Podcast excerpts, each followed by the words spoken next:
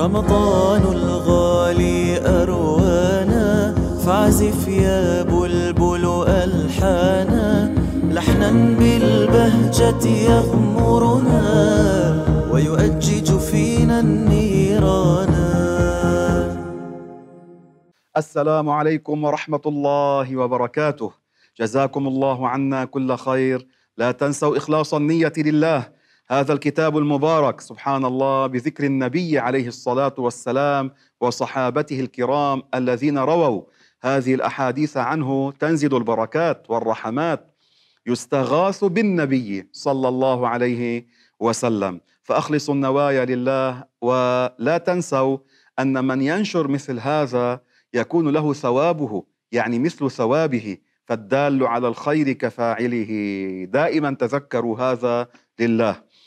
بسم الله والحمد لله وصلى الله وسلم على رسول الله. باب ما يقول بعد التشهد الأخير يعني عندما أقرأ التحيات المباركات الصلوات الطيبات لله إلى آخرها ماذا أقول بعدها؟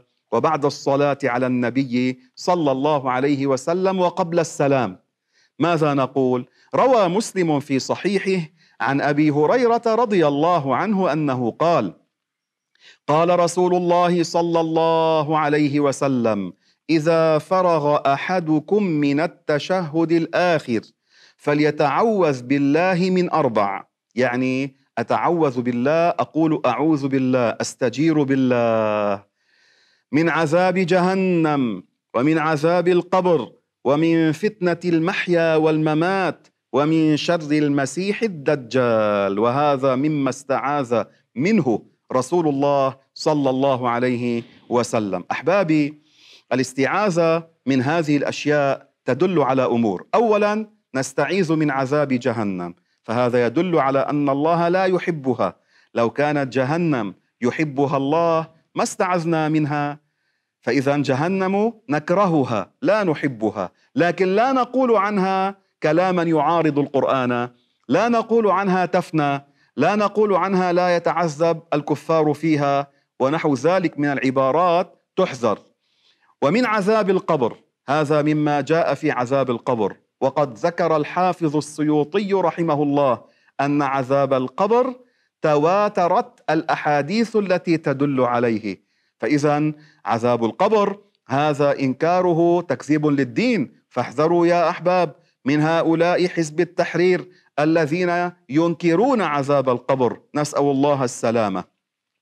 والنبي علمنا صلى الله عليه وسلم أن نستعيذ من فتنة المحيا والممات. فتنة الدنيا كثيرة. فتن الدنيا عظيمة. الله يجيرنا. ومنها المال. وسمي المال مالا لأن النفس تميل إليه. ومن شر المسيح الدجال هذا الأعور يقال له ويقال له الدجال لأنه كذاب. أما المسيح قيل فيه المسيح هذا الدجال لأنه يدور الأرض بوقت قصير.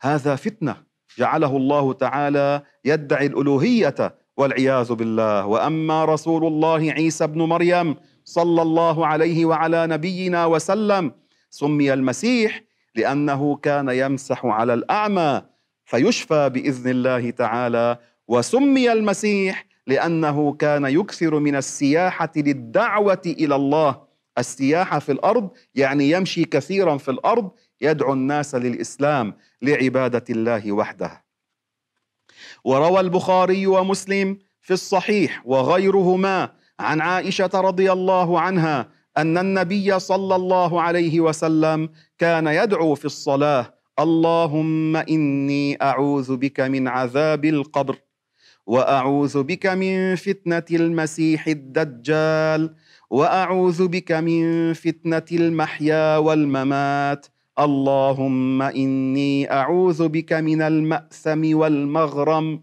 هذه وردت لكن المأثم ما معناه يعني الإثم؟ يعني الذنب. أعوذ بك أن أقع في الذنب. والمغرم معناه أعوذ بك يا رب أن أصير من الغارمين يعني الذين لا يستطيعون وفاء الديون. هذا معناه.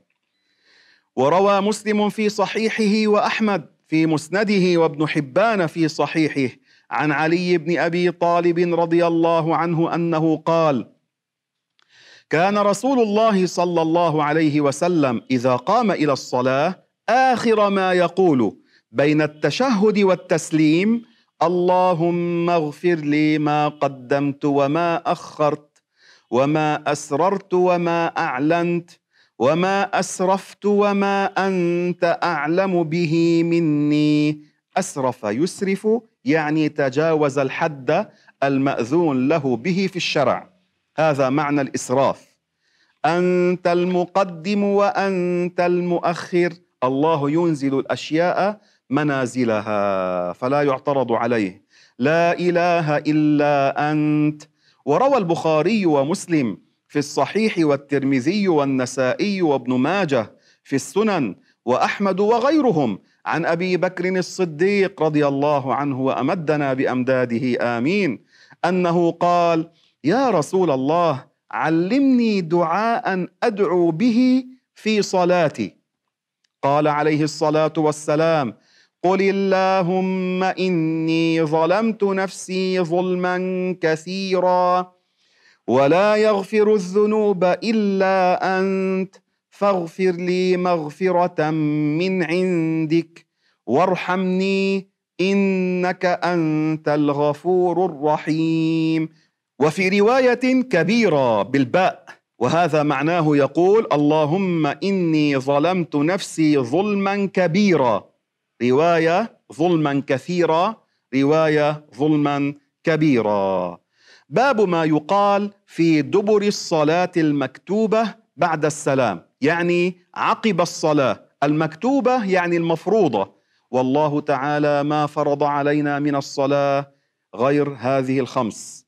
كل الباقي من السنن الوتر التراويح الضحى ونحوها كل هذا من السنن. أما الصلوات الخمس وحدها المكتوبات يعني المفروضات. وأما الجمعة فهذه تكون بدلا من الظهر هي من المكتوبات لكن لا تعد كل يوم لذلك يقال خمس. روى مسلم في صحيحه وابن ماجه في السنن عن ثوبان رضي الله عنه مولى رسول الله صلى الله عليه وسلم يعني كان عبدا مملوكا. قال كان رسول الله صلى الله عليه وسلم إذا انصرف من صلاته استغفر ثلاثا.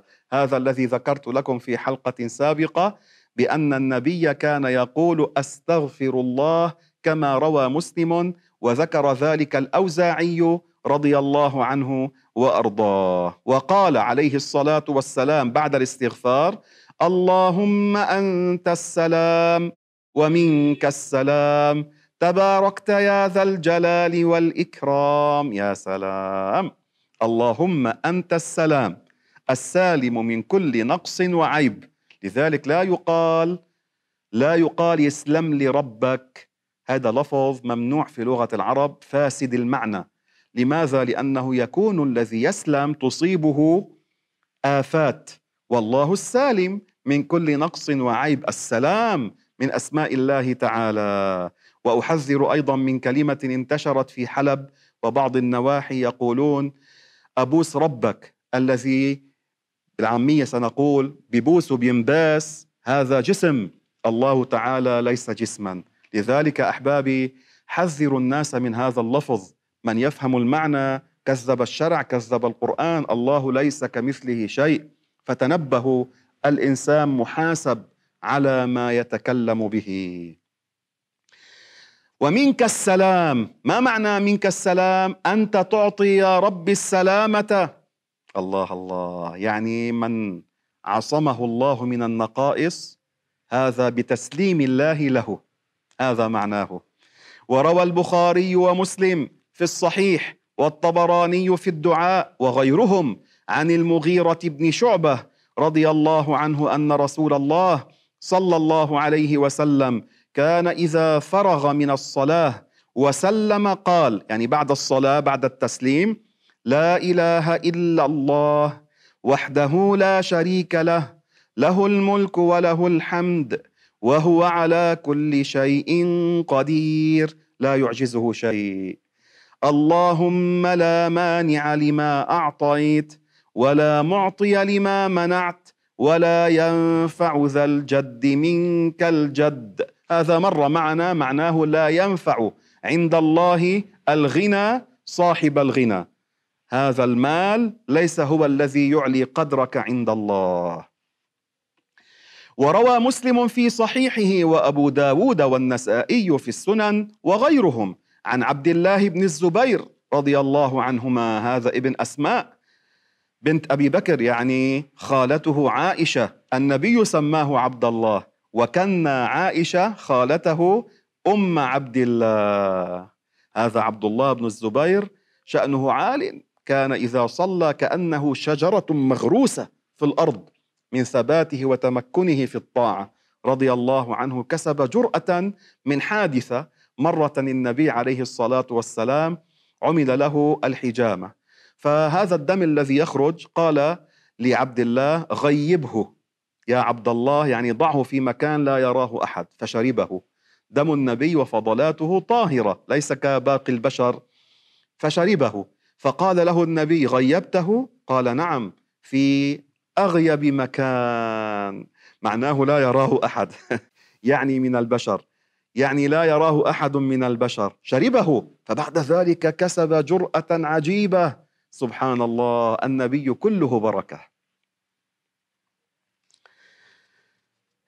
قال سيدنا عبد الله بن الزبير كان رسول الله صلى الله عليه وسلم يقول إذا سلم من الصلاة بعد السلام لا إله إلا الله وحده لا شريك له له الملك وله الحمد وهو على كل شيء قدير.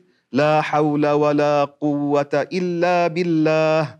لا إله إلا الله ولا نعبد إلا إياه. له النعمة والفضل وله الثناء الحسن. يعني نمدحه ونصفه وصفا يليق به.